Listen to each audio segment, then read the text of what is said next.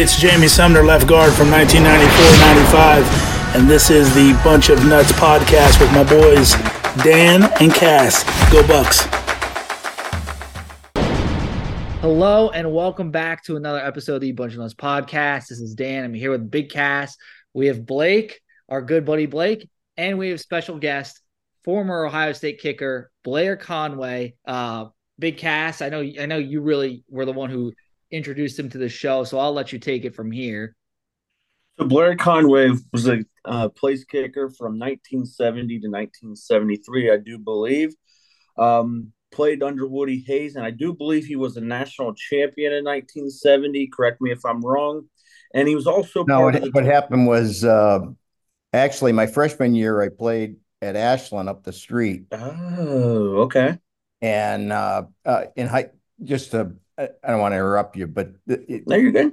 The the uh, when I was in high school, um, obviously I'm not a real big guy, so none of the big schools recruited me, but Ashland did. So I went there as a freshman, and I uh, was second leading scorer on the team up there, and was was kind of a uh, you know star as a freshman.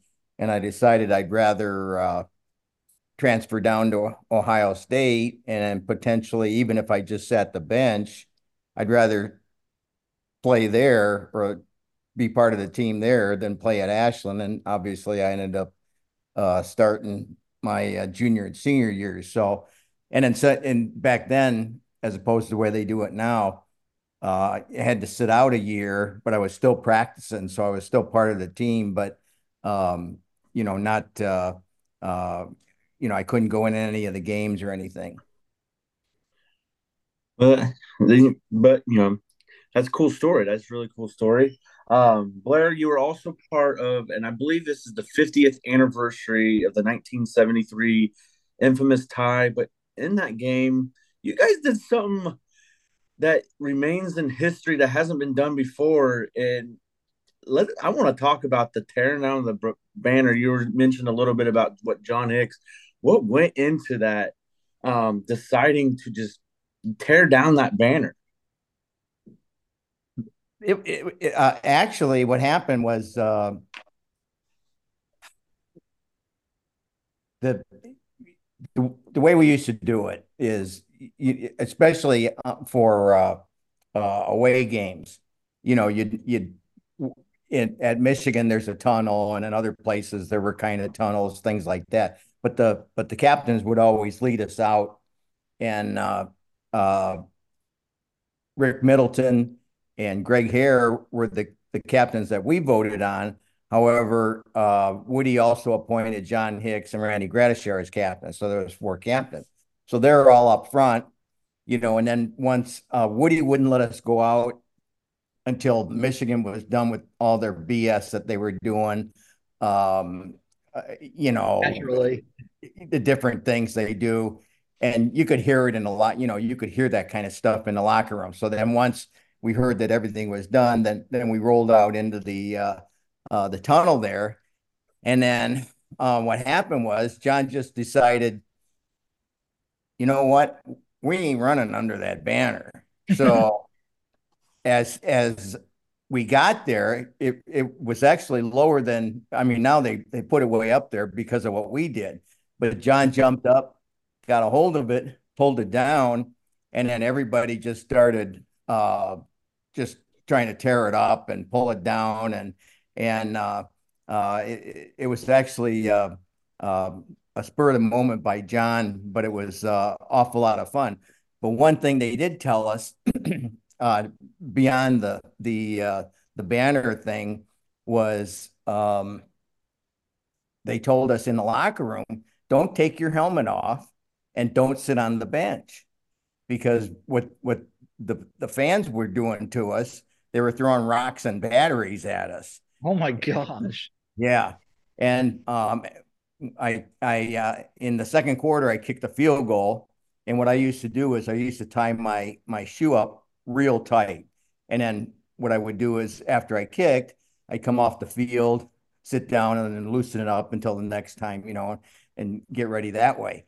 So I, uh, kick the Was that, field like a goal. super, was that a superstitious thing or just like you? No, no, no. It was just, uh, but see, back then uh, I was a straight on kicker rather than the soccer style kickers that they have Ah, now. gotcha. And what what you what you don't want is any movement in the shoe would actually, even though you know you're talking about an, a very very small amount, but any amount would decrease your velocity on the hit of the ball. So you would you would make the shoe as tight as it could. Plus, it you could feel the ball better when you hit it, things like that. So um, when I after I kicked the uh, uh, the field goal and then kicked off, I came off the field, sat down on a bench, and sure as heck, somebody threw a, a one of those D-sized batteries and hit me in the back of the helmet. And uh, if I wouldn't have had my helmet on, I'm sure I'd have been probably knocked out and and maybe even worse. But um, so nobody that whole game, nobody was sitting on the benches because uh, I don't know if you guys ever been to a, a Michigan game up there, but the the the fan uh, where the fans sit and then where the benches are, I mean, it's really close. It's probably, uh, oh, I don't know, maybe I'd say at the most maybe 20 feet. I mean, it's it's not far at all. So, but uh, back, that type of crowd this weekend? Oh yeah, I'm sure they will. In fact, the the uh, um, we used to stay up there. Um, I'm sure they do now, but uh, we would fly. They're they're they're busting now, but we would fly. But the night before the game, um, they found out where we were staying, and all literally all night long, people were blowing their horn, blowing off fireworks uh, doing all kinds of stuff. And Woody called the uh, uh, the local police, but you know they they weren't going to do anything. So yeah, so it, it was. Uh, how, how did it was- Woody feel about all this? Like with the banner, did he give you guys any backlash, or did he love it, or did he just not? oh he- no, he didn't. He the the banner thing. He didn't say a word about it. So you know, and and the the funny thing is, is um, you know, we didn't. Trying to remember now. You know, we, it's one of those things where it, it actually, now as years have gone by, it's like probably the biggest slap in the face that that there ever was in the in the uh uh in this rivalry. It'll go down, you know, like forever. And uh, you know, uh, regard, you know, e- even with the the the the 10-10 tie alone is going to go down as as one of the you know one of the the the biggest games between the two, especially because you know we were rated so high and they were rated so high. I I I, I think it was um, looking back even better than their national championship team. Uh, that was what 90s. That was 90s somewhere in there with with uh, I think Desmond Howard was um, their big guy on on their national championship team. But even that was that was shared with Colorado, if you remember that. Mhm. And um, but I think their 73 team was probably the best team uh, Michigan ever had. And I still say to this day, um, and I think uh, Tim May and obviously all the guys I played with would agree the uh, 73 team was Ohio State's best team. Uh, we had uh, just an example. If you take the the 11 offensive guys that started the year, 11 defensive guys that started the year, the punter, and then myself, the kicker, every one of those guys eventually were either drafted or had tryouts in the pros. Now, obviously, you know, there were some freshmen playing and there's some sophomores playing. So not that's not the same year, but eventually in their career, they they ultimately at least had tryouts in the pros. You know, uh, uh, I, I was with uh, Cleveland, Chicago. Um, you know, I ended up getting cut, and that's when uh, for '74, Woody brought me back as a coach. So I got the coach in the uh, the '74 season as a graduate assistant coach. That, that's so cool. That is so cool. Do you think? Do you find it odd that you know in 1973, um, you know Notre Dame they went undefeated, they claimed the national championship, Alabama went, I think they went 10 and 1 or something. They had a loss. And Okay, they, Let me stop you. Let me stop you just for a sec. I'll, I'll tell you something about that game. Uh, okay, so w- we play in the, it, it was in the Orange Bowl, so that's the night game on Yeah. on New Year's. Okay, so we play in the Rose Bowl, which was the afternoon game. So um, at least for out there, I think it was one o'clock out there, you know, four o'clock over here. Anyway, so we kicked the crap out of USC, just dominate the, the whole game. It was a blowout. We were number one all year. Um, the 10-10 tie with Michigan, they were number four. So so the the sports writers had us um, I think we were number two or something like that before the game. So uh, we kicked the crap out of USC. Then Notre Dame plays Alabama. Well, well, Alabama's up by a touchdown. Alabama, or I'm or sorry, uh, Notre Dame's up by a, a touchdown. Alabama, the last drive of the game, goes all the way down the field with seconds left, scores a touchdown. So the score is 24 23. Alabama's kicker goes out there, misses the extra point. So Notre Dame wins 24 23, or they would have tied and and we'd have been national champ. Now, everybody says we were the better team over Notre Dame. Uh, all the USC guys said it, you know, after, especially after that game. But the uh, sports writers ended up voting Notre Dame number one and us number two. And I and everybody's convinced it was mainly because the sports writers hated Woody. You know, Woody was was not kind. to I can totally I can totally believe that. It's it sounds like it sounds like Urban Meyer kind of the Urban Meyer end of Urban the the end of the Urban Meyer era a little Yeah. bit. Yeah, yeah. So that that uh, uh, I'm I'm convinced uh, uh, we were by far the better team um, than than Notre Dame. Um, and I and back to the Michigan game, um, you know, you you'll you'll hear them saying, well, you know, uh, we were the better team that day, blah blah blah. We won the first half, they won the second half. And the and the thing that people forget too, uh, when you're playing in that particular game, home field is worth 10 to 7, 7 to 10 points. If and and I'll I'll tell anybody this, I'll tell them um, if we'd have played them at the shoe, I'm sure we'd have beat them by anywhere from 14 to 17 points.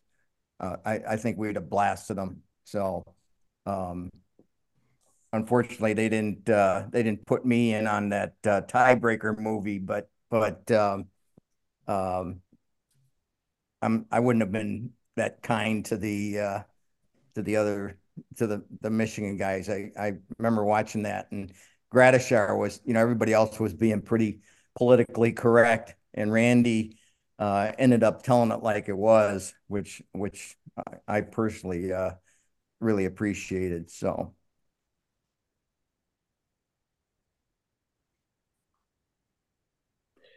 I mean, I just want to know, you know, we all know the hatred that, you know, Woody Hayes had for, you know, that team up north. Um, did you have any encounters with Bo Schembechler at all? Not with Bo. Um,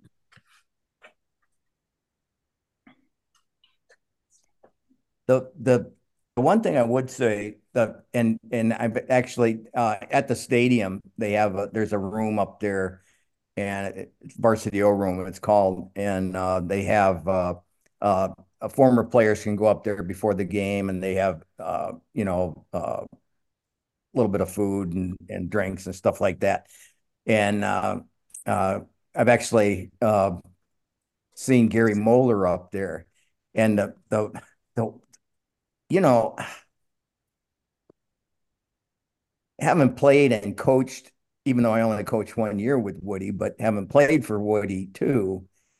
I can't understand how a captain from an Ohio State team can end up going there and coaching. I, I, I, I I'm telling you, I don't understand that. It, I, I couldn't do it. I, you know, I mean, there's other jobs. I mean, it's it's um, that one uh, has always just amazed me. I mean, you know, the guy was a captain, and yet he he ends up going up to Michigan and and uh, uh, becoming their coach. So, uh, but no, I I'm, I'm I I've actually had um, again just on Facebook, but um, interactions with uh, uh, Bo's kid, um, Shemy Schembechler. I don't you you might heard that name, but um, but never never had anything with Bo. Yeah, we heard that name uh, come across over the summer when the whole first incident with Jim Harbaugh was going around. So about his old tweet tweets and stuff. So that that's that's the uh, day and age where you know your past can come back to haunt you. So be careful what you put on social media. Is what I say. Pretty much. Yeah, it's the old. You know, you've you've seen those things on uh, on uh, ESPN or you know the sports channels and stuff where uh, um, that one uh, coach, God, I can't think of his name right now, but he always said, you know, don't push send. you know, you know, make sure you you know reread it before you push send. So I just think of what it would be like if Woody had Twitter back in the day. But Blair, just tough. to it'd be tough now with he he yeah. I mean, even at practice and stuff, we go to practice, you know, and they're pumping um, music over the loudspeakers. Now, what he used to do um, the whole pra- the whole week before the Michigan game, what he would do is because uh, we always practiced at the at the stadium. He liked uh, he wanted to practice on the better turf, um, uh, but he over the loudspeakers he would he would pump crowd noise real loud that whole week where where you couldn't you had to like yell or the or the guy next to you couldn't hear you because because that's that that's the uh, atmosphere we end up playing um, um, you know when we were playing up there did he like kickers woody did he like special teams or was he just like or no he no he yeah he, he in fact uh um like i said you know when i when i didn't make it in the pros. I mean, he he brought me back as a as a uh, graduate assistant coach, and then there was another time. I can't remember how many years after it was. Maybe like two or three years, maybe like 77, 78, somewhere in there. They had a um, at the Cleveland Touchdown Club. They had a meeting or a uh, an event, and um, I was invited, you know, so you're you're in the audience, like a lot of the people, and Woody was up there talking, and uh, uh, he he saw me in the crowd, and he ended up, you know, saying a bunch of uh, real nice things, you know, about my performance in the different games and uh, Rose Bowl and the and the Michigan game and stuff like that. So, yeah, he he was nothing. He was nothing the way the public uh, perceived him. Uh, he was, you know, he was he was like a, a father figure to us. Um, you know, everybody that played for him loved him. Um, you know, it's it's um, you know, it, it's like it's like playing for Vince Lombardi or or uh, you know, a guy like that. I mean, you know, um, yeah, he was he he wasn't anything like people people see him, um, you know, or, or, read about him. He was real, real good guy. He used to, in fact, on every away game, um, when we would fly in, you know, wherever we go, we'd fly. He would he would give each of us um, five dollars out of his own money and tell us to go buy something for our mom you know, from the from the you know as like a suit, you know, like a souvenir, like you would, you know, on postcards or you know something like that. So yeah, he was uh, uh, he was real good. He he yeah, uh, and especially our team, uh, we didn't. Trying to think. I can't say that there was anybody. Everybody got along you know, it might not be one of those things where you're going out drinking together or something, you know, like, uh, uh, you know, on a weekend, but everybody on our team got along. You know, there wasn't, you know, anybody thinking, well, that guy's a jerk or, you know, you know, stay away from him. Everybody was was uh real tight back then. It was a real good team. Blair, Woody's disdain for the team up north was widely known. Tell us a little bit about what the rivalry meant to him, how he communicated that to you as players, what it means to you and Ohio State, and what this week of preparation was like.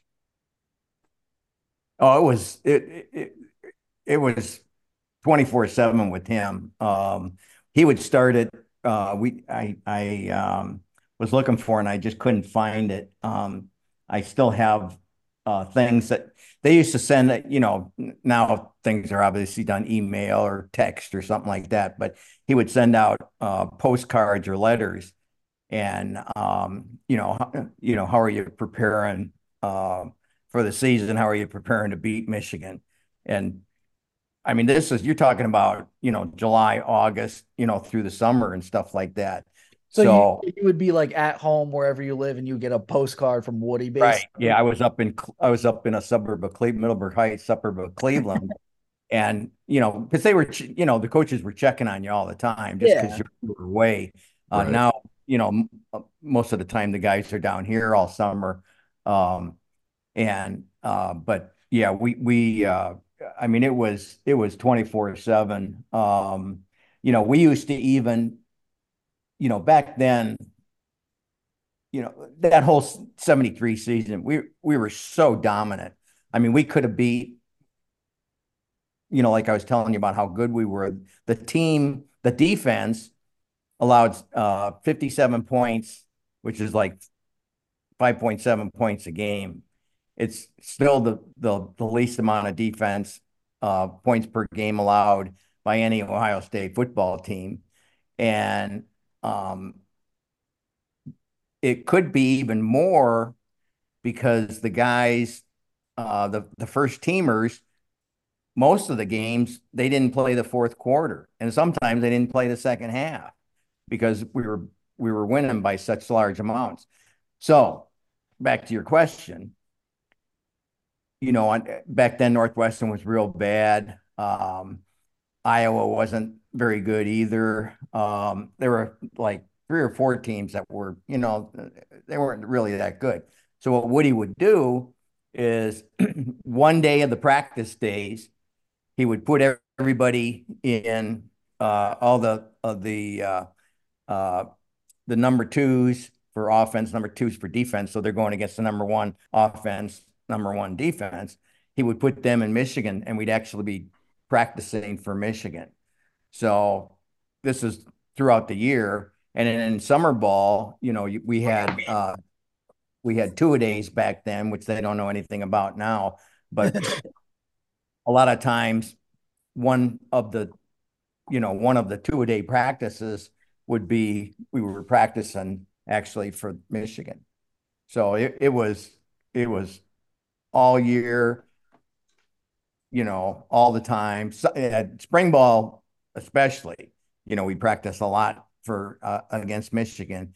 And, you know, then I was telling you about, you know, the crowd noise, you know, he pumped through the, the crowd noise and that, that whole week was more, wasn't so much, um, if I remember right, the guys, they would back off on hitting, uh, cause back then there was, you know, it was, it was full contact practices.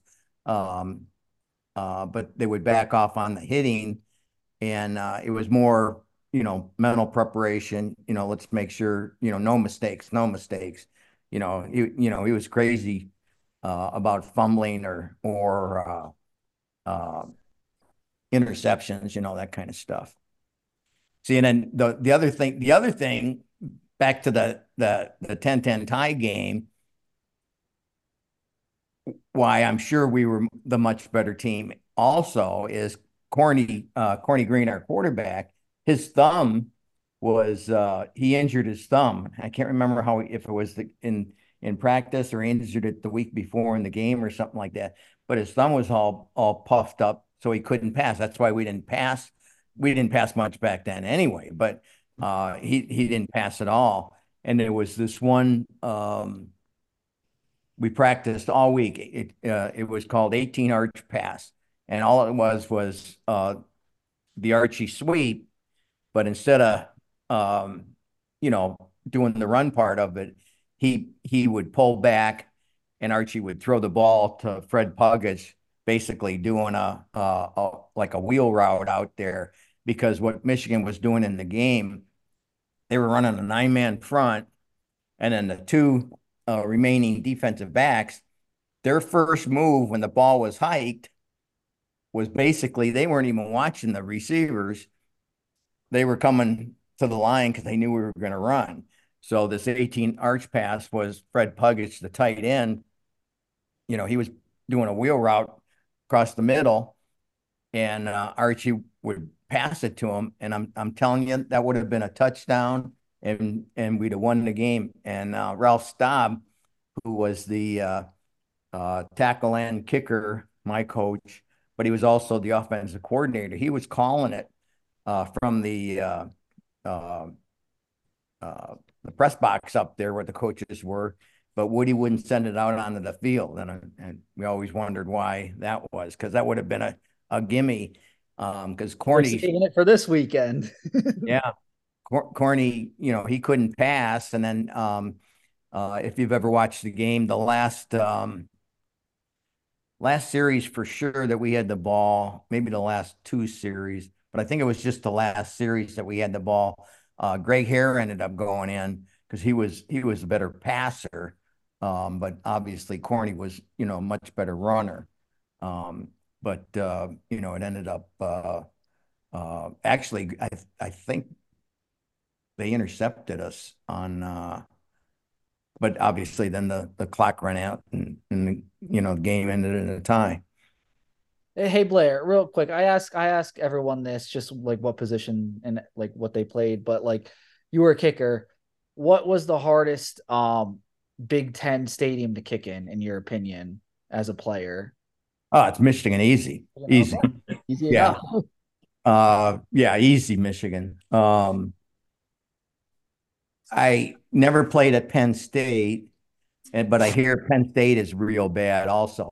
See, and that's that's the one thing I've been telling people um, about this weekend is a lot of the guys, uh, you know, especially because of COVID and that kind of stuff, um, they haven't played up there.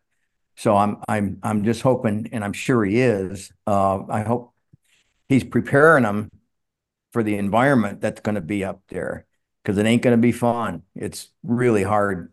I've never, you know, in all these years, I've never figured it out either. Why it's so hard to go to another place to play because you know you, you can't tell they're yelling one way or another. You know, I I've always wondered about that, but but um, um, I think our stadium for opposing players would probably be the most intimidating because if you really look at it, you know, not only is there, you know, over 100,000 people there, but it's kind of like a like a giant bowl but but shuttered in. So I'm sure the noise stays in in the stadium more, you know, even, you know, Michigan Stadium or uh uh the Rose Bowl, kind of a bowl so it it you know, I mean if you're in the last rows of the of the bowl there, I mean, you're probably way back there. Whereas Ohio State, there's almost not any bad seats because you're so, you know, relatively you're so close compared to other other places. I've never been to the big house, but I def I've definitely heard similar things. Cass or Blake, have you either you been to the big house? I I've been to the big house back in 2017 and like my first stint with media and it, it's it's intimidating, but it's like I still find the horseshoe more intimidating just because the way the horseshoe's built. Like the big house is just like it's you walk in and it's straight down. There's not that like when it comes to being intimidating that like the horseshoe just I feel like holds the sound better if that makes oh, sense. Absolutely. Yeah. Where yeah. where the where the big house it just goes up if that makes sense. The the intimidating part I will say about the big house is when I did walk through the tunnel.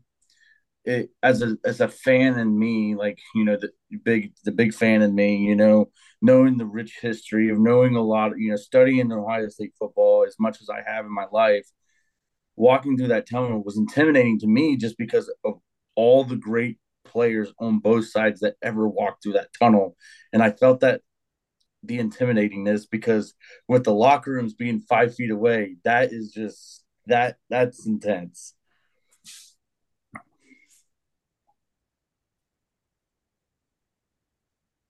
Yeah.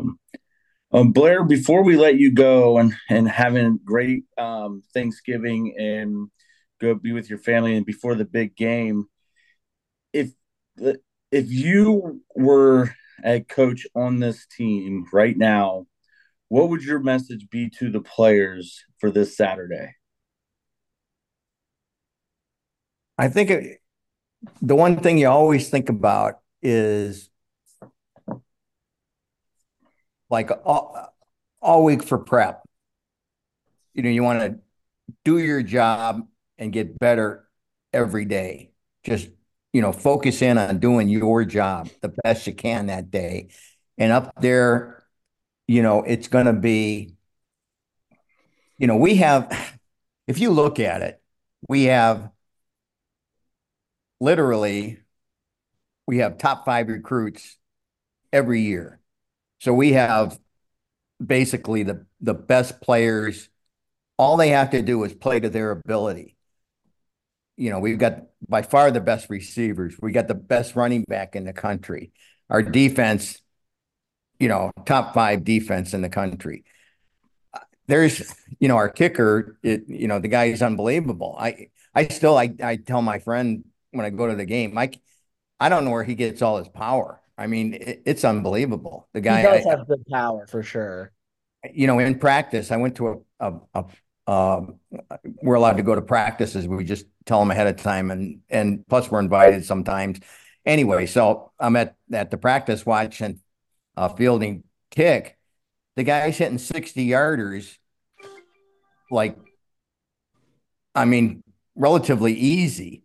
Um, they brought that this a guy from um, um, USC in, and um, Fielding now kicks him, and and the, the guy from USC, he looks like a, a, a darn linebacker. I mean, he, you know, he's got to be like six three, you know, 235 or something like that. And Fielding, I mean, he's listed at 175. there's no way the guy's 175, but man, he he can he can kick the life out of the ball. It's it's amazing. So um, yeah, I uh, um, I think you know our our biggest thing we if you remember a few years back when we played Alabama and they beat us.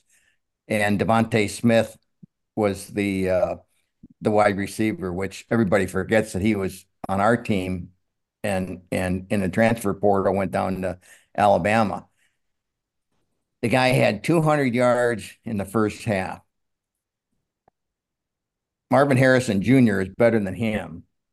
And I would, I'm hoping that they literally have anywhere from 15 to 25 plays designed for him and at least get at least target him at least 15 times at least 15 times. That guy he'll catch the ball. All you got to do is get the ball near him.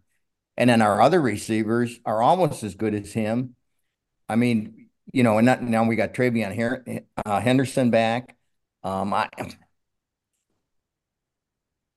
they just got to play to their ability. That's that's the bottom line. And everybody do their job. That's and and we'll win the game. I love it. I love it. Uh, Blair, thank you so much for coming on, just sharing, you know, your past experiences and everything with us. We got about a minute left. Cass, Blake, any any other final no- notes before Zoom kicks us off here? Well, I just want to say uh, thank you for being here and and sharing your experiences with us. Kind of like Dan said, it was great getting your insights, hearing those behind the scenes stories about Woody. I think was really cool, especially because those stories are not told as much. I've heard a, a couple from a family friend that we have who was also uh, friends with Woody in passing.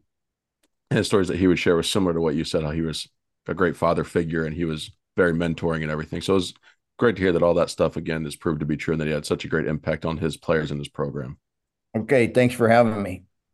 And thank you, Blair, for coming on and go Bucks this weekend. And you know, I'm a I'm a Buckeye historian. These guys will sit there and tell you that they'll come to me about some history, and it's glad to have some guys come on here and you know talk about that. Okay, thanks a lot. Go Bucks. Go, go Bucks. Bucks. Go Bucks. Okay, same to you guys. So you just you just heard it all from Blair Conway. Cass, great, great, great find for the show. Um, I will say, like, I know we are talking about this off air. Dude sounded so tough, like sounds like a linebacker, not even a kicker. Like that's how much Woody Hayes kind of rubbed off, off on that team. But enough of you know the past. Let's get let's get back. Let's focus like what's ahead of the Buckeyes right now.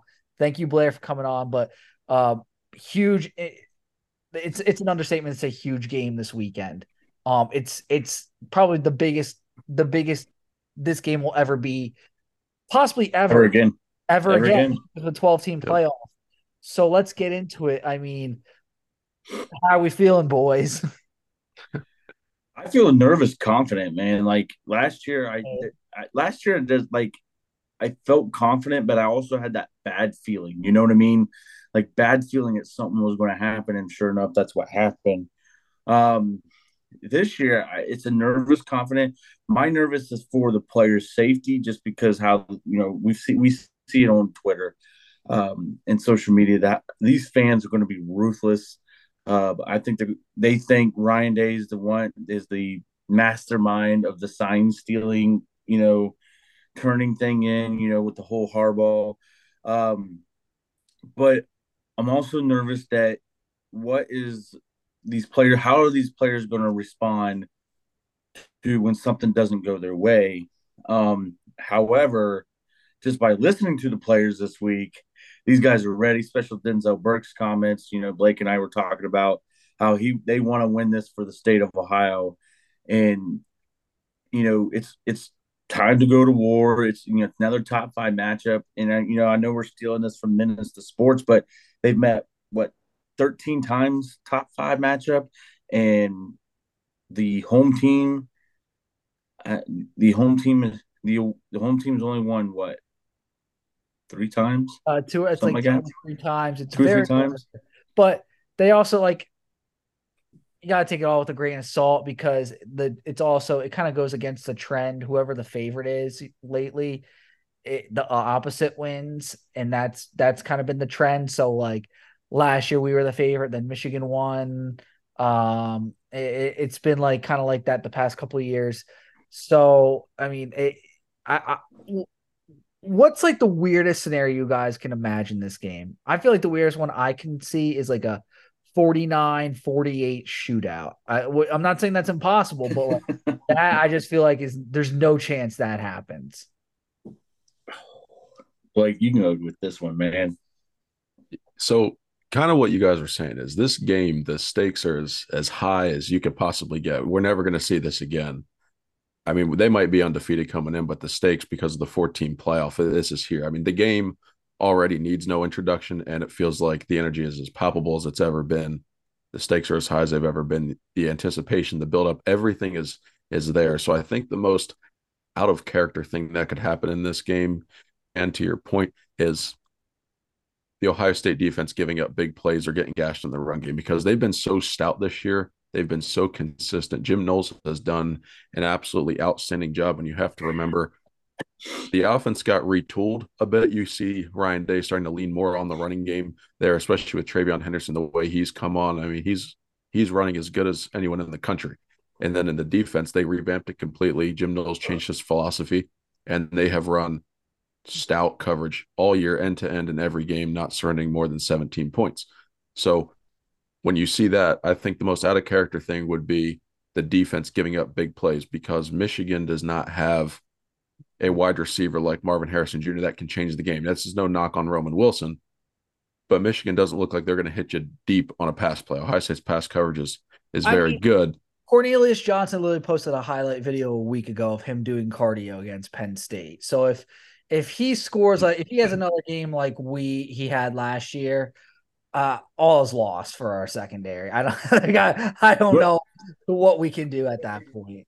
It goes, it goes to the like it kind of feeds off what Blake said. The uncharacteristic thing for me is the way this gentleman that I work with at work. He thinks that JJ McCarthy is just going to go off throwing the football, which lately his trend he's looked really bad the last few, few games, and that would be the trend on pot. You know the what like you were saying, Dan is if JJ McCarthy would just tee off on Ohio State, and that would go with Blake's. You know where the defense just gives up big plays. The fact that Ohio State's given up one 40 plus yard play this year, they're number one in the country, and um, big plays allowed.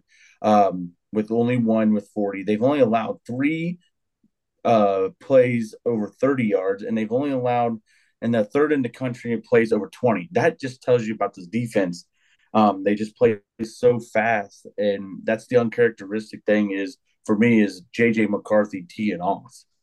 They tackle well too. This defense, they play assignment football. They do their job, and that's the biggest thing when you have guys. So, Dave and I talked about this on Saturday cadence, where when you look at the defense in 2021 and 2022, because this is that sample size we're looking at, Michigan's won the last two coming into this year, got to change something. Ohio State didn't have the lockdown secondary that they've been accustomed to having over the years. So now this year, you can get away with all right, if you can't stop the run with six or with seven, you can put eight in the box and have your cover guys, your DBs back on an island there, and you can trust Denzel Burke or Davison Igbinosun or Josh Proctor to come over, Sonny Styles, Jordan Hancock. There's been guys that have stepped up for Ohio State defensively on the back end that can give your Tommy Eichenbergs and your Cody Simons of the world, Steele Chambers, the freedom to just go and hunt that football in the backfield.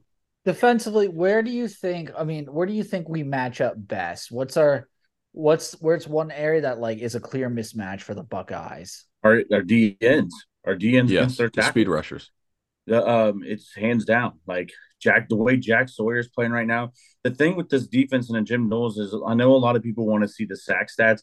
This defense in the Jim Knowles style defense don't get sacks, but they create so much pressure that the quarterback just, you know, makes bad throws and bad plays.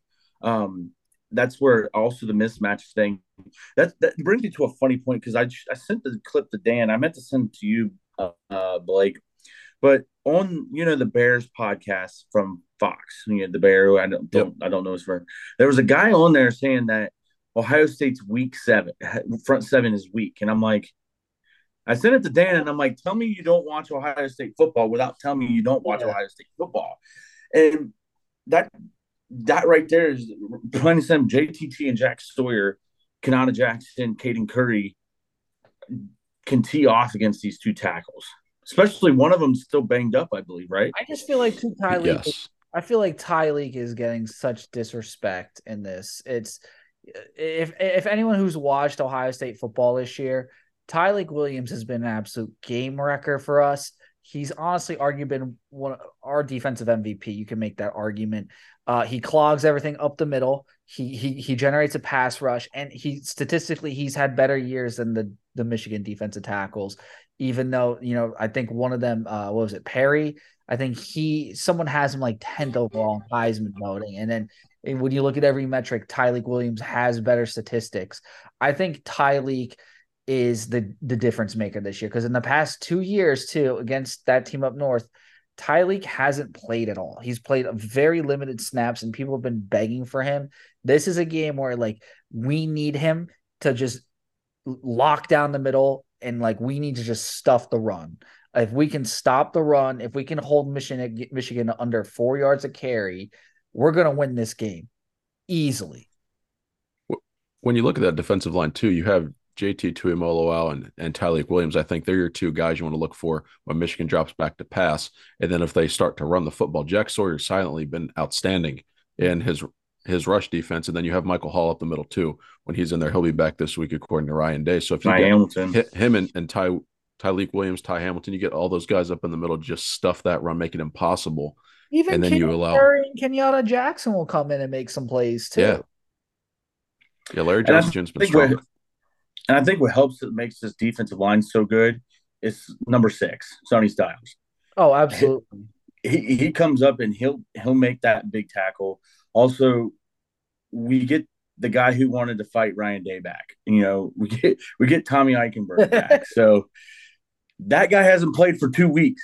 Think about how hungry he is. He is, and then Ryan Day is basically going to say, "You're going to thank me after this game." That's how hungry I think Tommy's going to be. He also didn't play on senior day, so he's got a lot of that pent up energy that he's going to take out on some maize and blue.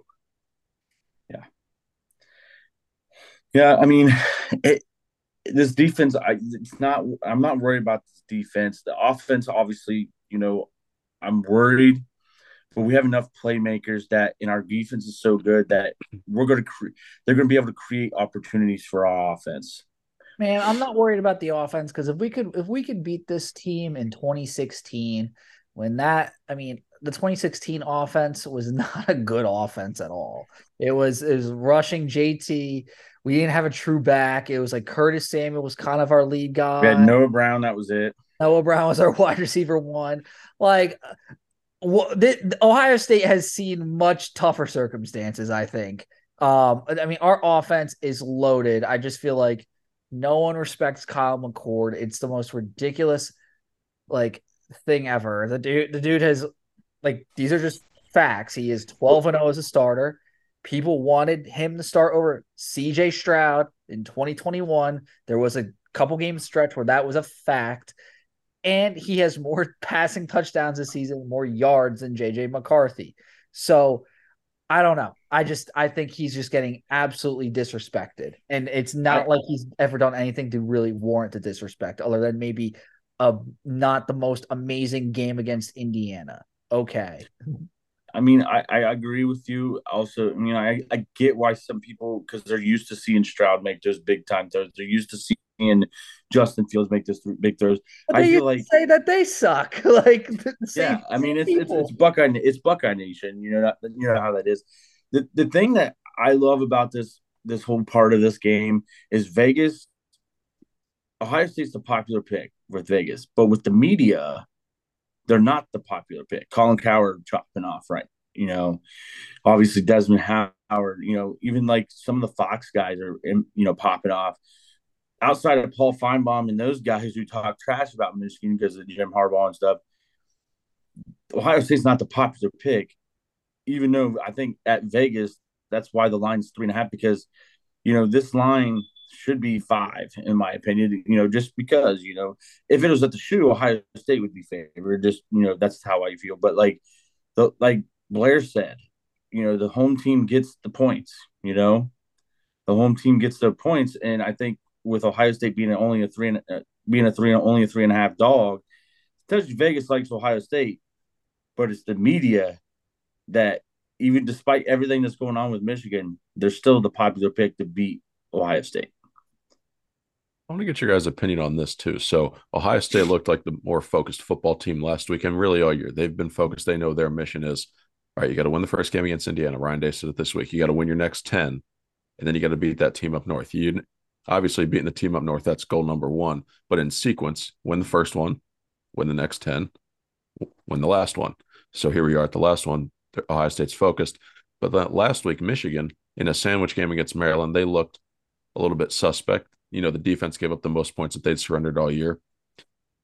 Do you read too much into that Michigan performance where these two teams are trending in opposite directions? I personally don't. I think Michigan was just in a sandwich spot after coming off an emotional game against Penn State. No Jim Harbaugh is the first one. You know, Sherrone Moore's emotional in the press conference afterwards. Michigan, they just they're playing the Michigan versus everybody card. All right, we just got to find a way to beat Maryland. Then we got Ohio State. I don't read too much into that. Do you guys? Think these teams are trending in opposite directions, or do you think that that was just circumstantial where it they were caught? I just I think Ohio State is playing their best football the past two weeks because it's I, I wrote agree. this in the chat. It's just like against Michigan State, we had the great first half. In against Minnesota, we had the great second half. This week, we put it all together. It, it feels like Michigan. It feels like just there's so much surrounding them it feels like it's all adding up. It's and it wasn't. It, it's not one thing. It's just death by like a thousand cuts.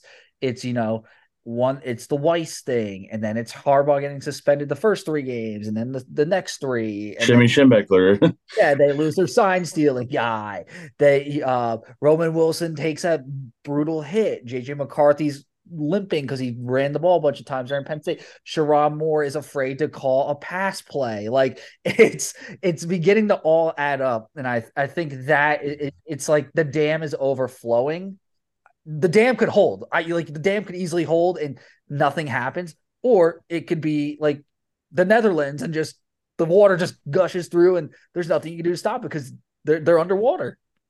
I don't think they're trending the wrong way, but I think just everything's catching up to them. If that makes sense. Yeah, that's they're not. They're not. Mm-hmm. They're they're not gonna. They're they don't have their head coach. My, the interesting thing is, yes, there's more pressure on Ryan Day to win this game, obviously, in my opinion. But if we get Georgia Ryan Day, we get the in-game adjustments Ryan Day. It's easy because Michigan doesn't have those coaches to come together to make all those adjustments.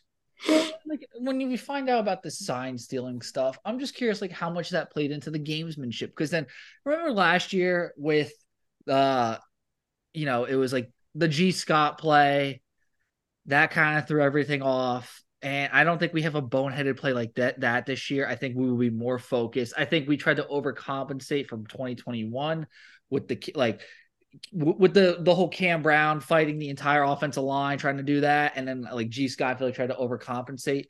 This year, I feel like we're just gonna lock in and do our job, if that makes sense. Um, win the moment. Exactly. I think that's all we have to do. And we don't, no one has to be the superhero. Everyone just has to do their job. Yeah, nine strong. Yeah, just like everyone always preach. I agree. I mean, it, it's it's time to go to war. Um, I'm sure LL Cool J is playing all through the the Woody right now. I I think you know Marv is you know they're probably trying to kick Marv out you know right now. at Buka as well. Buka, I you know like Cade Stover said in the Penn State game, you know, we just got to, you know, come out and hit them and hit them in the mouth. I think if Ohio State establishes the run with TreVeyon, it's going to open up Marvin Harrison. I also still, I am a firm believer. I don't care what these Oregon Duck fans say that because Bo Nix is just tearing it up against really bad opponents. Marvin Harrison goes for a over 100 yards and two touchdowns or a, mm-hmm. and six or seven catches he is winning the Heisman Trophy in the Biletnikoff. Hands down, I don't care what these LSU people say because Jayden Daniels throws the ball 45 times a game. And LSU different. doesn't have a defense, think, so Jayden Daniels Marv, has to score those points. Marv will lock down the Heisman if he goes for 200. 200 and a win, it's his. I don't I, even think it takes I think 200. that. No. Uh, he yeah. or if he has like an iconic, like a 70 yard touchdown or like a catch at the end to like win, he wins it. Uh, but, Charles Woodson, Charles Woodson in 1997 won the Heisman Trophy by beating Ohio State. Yep. No. Marvin Harrison's going to win the Heisman Trophy by beating Michigan. Yep, you're right, Cass. Uh, all right, boys. Keys to victory, and then score predictions. Play Buckeye football. Don't let the moment. Don't let the crowd get to you. Don't just play Buckeye football because you know Michigan's going to be coming at you with something funky, whether it's in the uh, tunnel, whether it's in during the game. Hence, Todd Blackledge, Dontre Willis. I'm still trying to figure out why the pitcher from the Florida Marlins was on the Ohio State Buckeyes roster during that 2013 game, but Dontre Willis, we all know the mispronouncing of Dontre Wilson, but we know something funky is going to happen, and we just got to keep our cool. Gee Scott Jr. and uh, just play Buckeye football and win the game for CJ. I saw on Twitter earlier. Uh, but win the game. Just go up there, win the game, and go beat Iowa after that. So I think when you when you look at this, you talk about winning the game, right? You have to break that down because sometimes winning the game is so big. Just win the moment, like we're all saying. Do step by step, drive by drive, play by play. Break it down one thing at a time. It's a collection of moments, and that's how you get to the end goal. Then you look at my next key is you got to be able to run the football. You got to be able to stop the run. Those two things. The last 21 years, the winning team has won the rushing battle. That's not going to be any different this year. I don't expect. TreVeyon Henderson and Chip Trayanum, Blake Corum and Donovan Edwards. Running backs room, rooms are pretty much a wash. TreVeyon Henderson's the hottest running back of the four. Blake Corum and Donovan Edwards have been the most consistent. So I think it's going to come down to the front seven of both teams and who can stop who. The offensive lines, can they get push? And then after that, we all know about Marvin Harrison Jr. They're going to target him. You know, Blair Conway said, get 15 targets to him at least. I, I agree with that. At the same time, if they choose a double Marv, they're going to have extra eyes on Marv. That's going to open up for Cade Stover. I think he's going to have a big game. So Cade Stover last year, he was in the game plan. We saw Ohio State go to him on fourth down, go to him in the red zone. They didn't execute on a couple of those plays. This is a redemption moment for Cade Stover. He's been outstanding and elite for Ohio State this year. So I think offensively, you want to look at Cade Stover, Xavier Johnson, and Emeka Egbuka to also step up and make plays because if those guys start making plays, it's going to open it up to where TreVeyon Henderson can run more free. Marvin Harrison Jr. is going to get a look somewhere else. He's going to find open space. Then you're able to feed him, and then that offense can get humming. Now, for Kyle McCord, has to protect the football. Can't turn that over. I think that's the biggest thing of the entire offense is protecting the football. Run the football, protect the football. A and B. And then defensively, stop the run. I'm just going to say it 100 times. Stop the run. Don't let JJ McCarthy get involved with his legs. Uh, no, absolutely right, Blake. Um, I'll, I'll go further. So my keys on the defensive side, we yeah, it, like the Star Wars meme with Kylo Ren. He's like, I want every gun to fire on that man. I want like when when Donovan Edwards is in there. Yes, every like fire every gun on him, and then when when Blake Corum comes in, focus on him like stop those two guys immediately. Sell out. I don't care. Like if Cornelius Johnson beats us, I, I, I it's fine. I, I can, I, I won't be able to understand it, but like I, uh, that's the matchup. Like we need to let happen. Um, I do do think, um, we also need, uh, on the offensive side, the two most important guys are going to be Matthew Jones, Donovan Jackson, because those two guys are they can take over games. We saw against Georgia with uh, Jalen Carter, they literally bottled him up. Carson Hinzman, he's been shaky. We just need one of those two guys to either slide, like help slide the pressure to help, you know, with Car- Carson to double someone, or um, like it, like we just need their leadership. And I think we'll be all right. Like I think I think we can keep their tackles in check. They're not Jalen Carter. It's they're they're good. They're they're very good players. They're not the Georgia guys. Um, and I think if we can establish, you know, the inside, if we can get yards inside up the gut, that's going to open up everything because once once they have to commit to stopping Trey and Chip, that's really when like they already have their hands full of Marv. That's when X gets involved. That's when Emeka gets involved. That's when Cade runs right down the sideline, uh, or the seam. Uh, but conversely, on the defense, we need Proctor and Sonny to be keyed in on their tight ends. Their tight ends are a threat. We cannot sleep on. Uh, was it Loveland? Cannot sleep on him. He he burnt us last year. Um, so those are my keys. Yeah, I got a 26-20 win for the Buckeyes. Um, Marv walking out with the Heisman. That's I, I got 27-20 Buckeyes. Uh, it's an ugly game, but special teams comes up clutch, I'll say, for the Buckeyes this week. For some reason, Parker Fleming s- saves his job. I don't know why. It, it makes it would make no sense.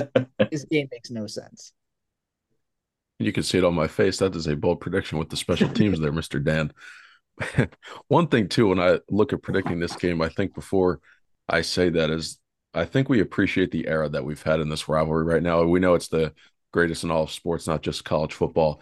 We've had three top three matchups, four top five matchups, and six top 10 matchups in the last decade. I mean, what other rivalry has had that?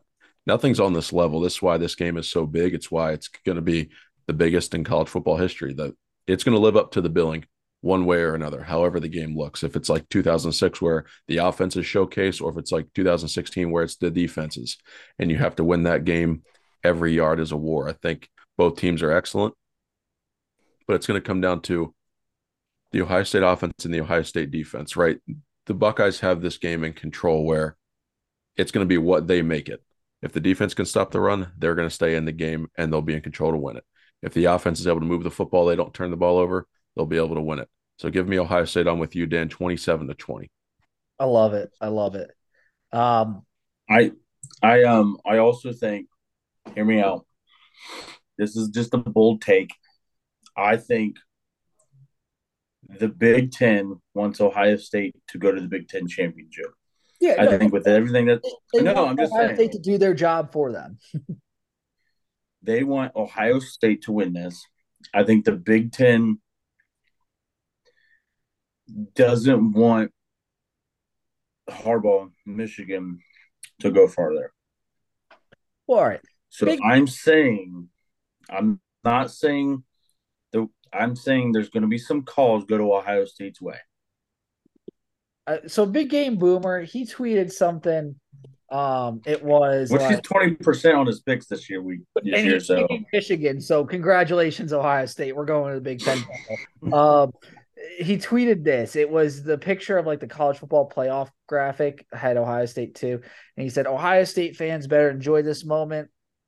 This is the last time they're going to be ranked ahead of Michigan for a very long time." Saturday can't get here soon enough. One, hang that in every locker in the Woody Hayes Athletic Center. Um, two, uh, it, like what uh, like it, when this all comes crashing down because what's going to happen is win or lose michigan harbaugh is going to be canned i think because if they go to the Raiders. It, it- well if they if Sherrone Moore beats ohio state they're to just give him the job i think. They'll be like oh this guy's great. We don't need harbaugh. And then that's to be it for him. And then too like the ncaa and big ten are coming still. So like even if they win or lose it's still coming down for them. Yeah, I, I that's why I said watch Ohio State get some calls where it derails Michigan's drive. Say Michigan's having a decent drive, they get a big play. Oh, holding makes it third and twenty or third and fifteen.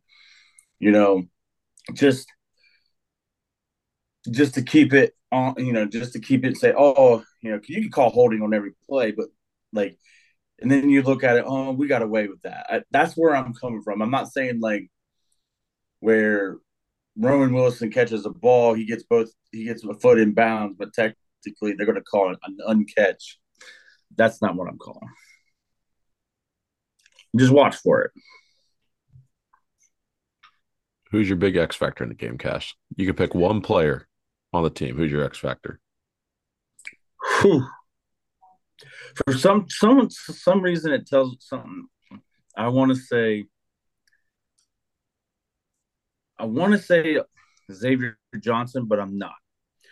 I'm going with number 91, Tyleik Williams. Because he's going to plug up the middle and he's going to have a huge day. That's my X factor. Because if he's if he does his job and plugs up the middle, there's going to be a lot of three and outs for Michigan.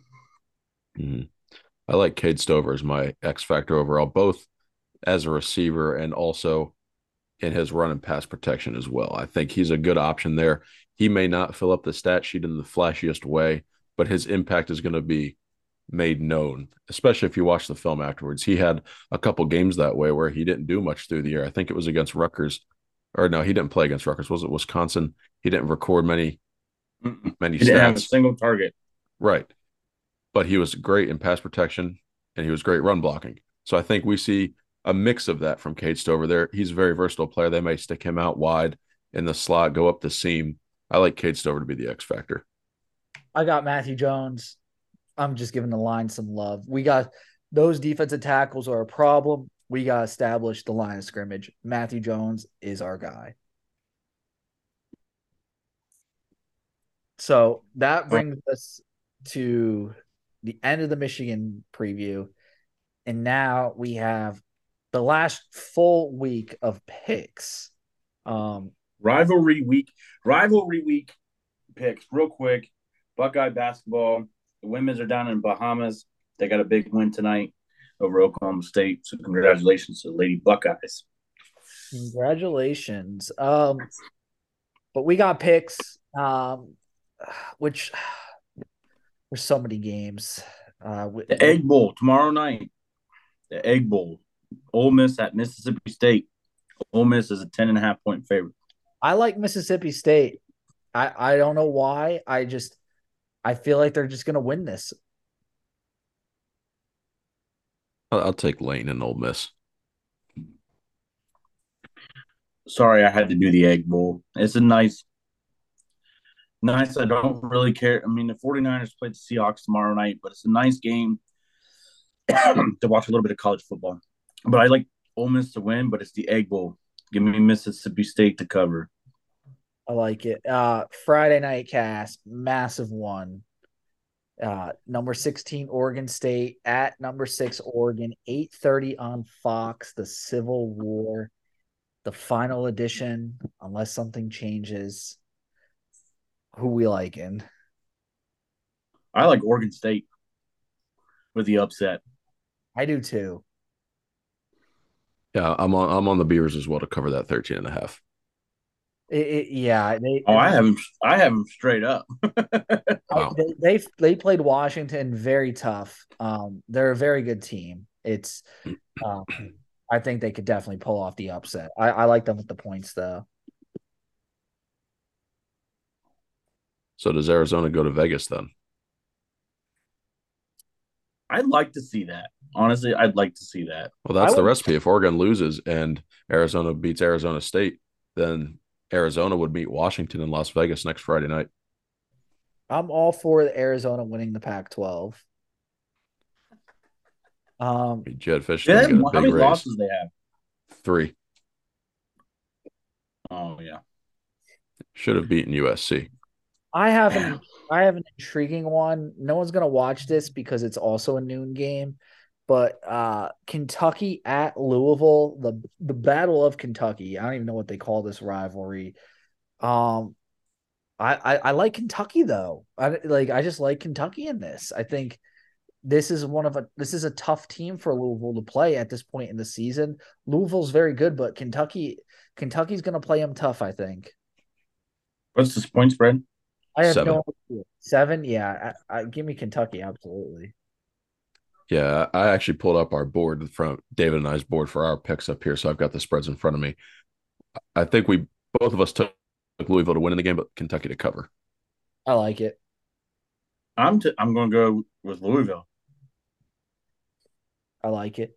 Um, Oh, this is a this is a big one on paper at least. Um, it's four o'clock on Fox. Washington State at Washington. Apple Cup. This is this this could be a crazy one because Washington State's a fun team. Um, I, I like Washington. I still like Washington with the points and ev- like to cover minus the points or whatever. But this, keep your eye on this one. This could be a fun one.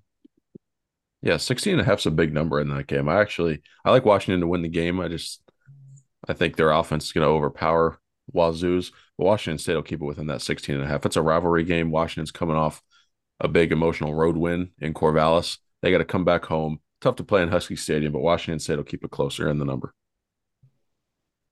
I got Forgot Iowa and Nebraska. oh well, Under. I'm just going to put that. We all take the under. Yes, under. They, they should they should be forced to play this game honestly in like March. Um what- this is a we don't deserve this game last week of the year. We deserve this game in, in March, like when there's nothing going on. Um because like I was already going to the big the Big Ten championship, so they, I think they should table this one uh, a couple months. I, I'm seriously on, the gra- my graphic I'm making right now. I'm putting Iowa versus Nebraska under. I put Iowa versus Neb under for all That is of my us. pick. Under. Under Under. the under could be two. I don't care. And the point spreads too. I mean, the Uh, winner of Ohio State Michigan against Iowa in the Big Ten championship, they could set that over under at 37, and that score could end up being 35 nothing. I'd still take the under. Yeah. I, I I have a hot take. I think whoever win, I think whoever wins the Ohio State Michigan game, they're gonna just struggle so hard next week with Iowa because it's just gonna be. It the- won't be fun. It will like they'll win, but it, it's gonna be a game where like the the the, the favorite's gonna be down at half, but it's gonna be like a ten to seven, and it, it's gonna just be. It's not gonna be fun. I'm not excited. Return to our All right. original point. Under. So, Alabama Auburn is a 14 point. Alabama's a 14 point favorite at Auburn, the Iron Bowl. I think Alabama cruises because they're trying to get in the college football playoff, and yeah, Alabama cruises, cruises. It might be. Remember 2008 Ohio State versus Michigan, 42 to seven. Tremendous. This one right here.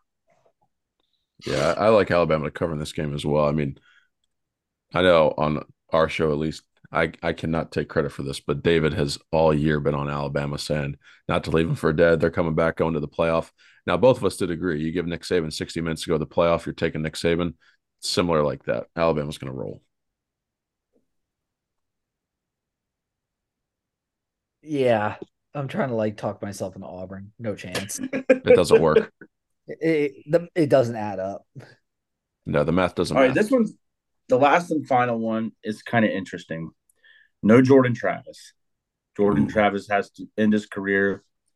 Um, the dancing quarterback, as you see, Menace the Sports put on put on uh, Twitter.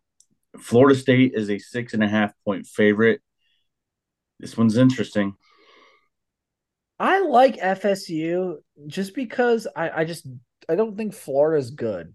They're so bad, honestly.